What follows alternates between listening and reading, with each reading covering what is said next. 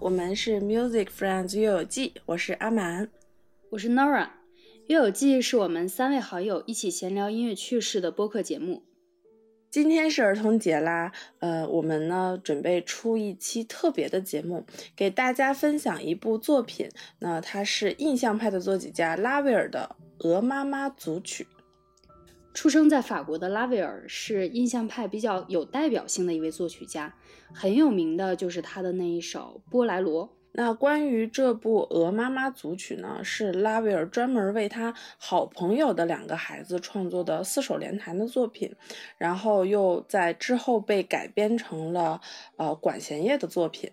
是的，今天我们分享的依旧是我们喜爱的阿姐阿格里奇录制的专辑。这部作品呢，是拉威尔根据十七世纪的童话故事来改编的。这个鹅妈妈的名字呢？取自谢尔佩罗的童话作品集《鹅妈妈的故事》，里面包含了我们非常熟悉的灰姑娘、小红帽、睡美人等等。嗯，那拉威尔的这部四手联弹的钢琴组曲呢，一共有五首作品，但其实除了呃采用这个谢尔佩罗的。呃，比如说像睡美人呀，啊，还有这个拇指仙童啊，其实它还采用了奥努瓦夫人的绿色的小蛇，还有我们非常熟悉的，啊，也被改编成迪士尼动画的伯蒙夫人创作的《美女与野兽》（Beauty and the Beast）。我非常喜欢这首歌。啊吼！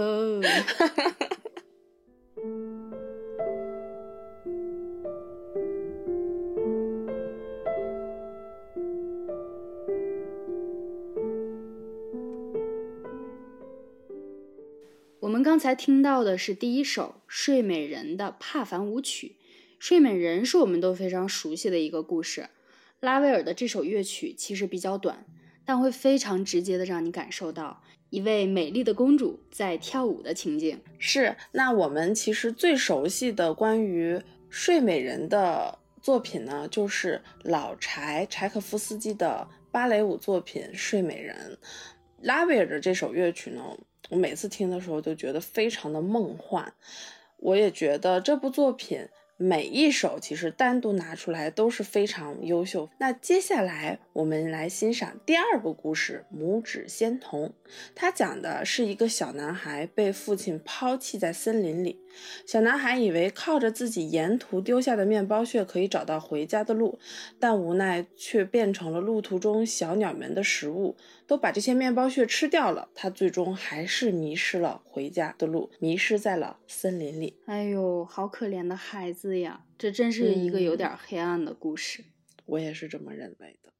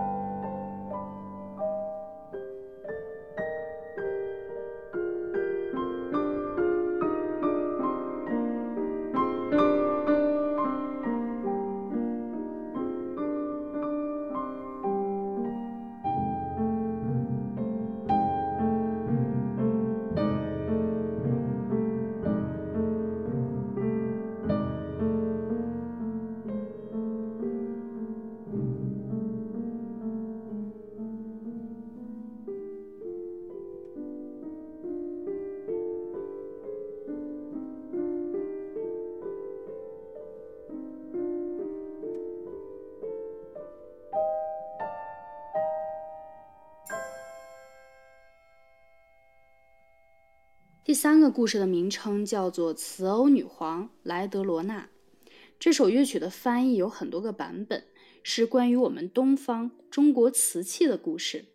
它讲的是在遥远而神秘的中国，瓷偶们都能歌善舞，但是美丽的公主变成了丑姑娘，帅气的王子变成了一条小绿蛇。只有到这遥远的瓷偶王国，才能解救他们。这部作品呢，有中国元素的感觉，而且它还运用了五声调式。五声调式是一种中国的音阶体系，它不像西方二十四个大小调那样，我们的音阶调性呢是在宫商角徵羽的基础上来发展的，后来就发展出了六声音阶和七声音阶。最直观的说法呢，就是我们会唱哆来咪嗦啦，嗯，这是我们非常常用的几个音。呃，在这个部分呢，我们也能听到中国的锣鼓和木琴声。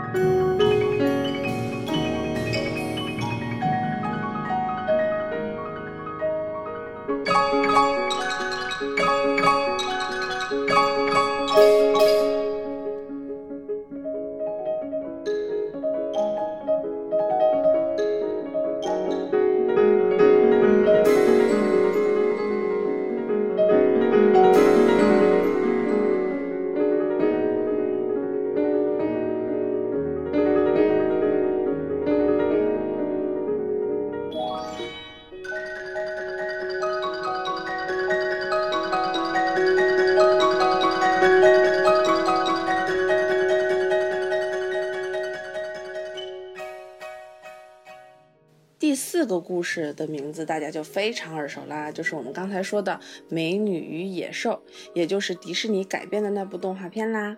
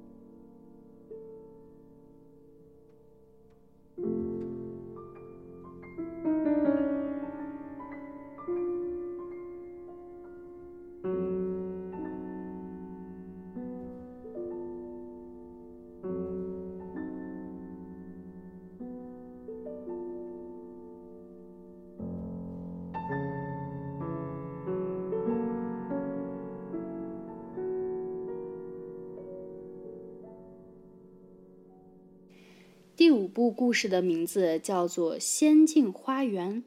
王子唤醒了沉睡中的公主，并得到了所有人的祝福。万物即将复苏，一切都充满生机勃勃的景象。这首乐曲是我这五部作品里面最喜欢的一首。其实咱们之前在做结婚的那期的时候，我就有想过用这第五首呢来做父母致辞的背景音乐，但是最后权衡下来，还是用了莫扎特的那首第二乐章。嗯，但它还是非常美的，对不对？是的。今天我们就简短的介绍到这里啦，希望大家可以喜欢这部组曲。拉威尔他一生都没有子女。但是依然非常喜欢小孩子，他自己呢就有着孩童般的天真与浪漫。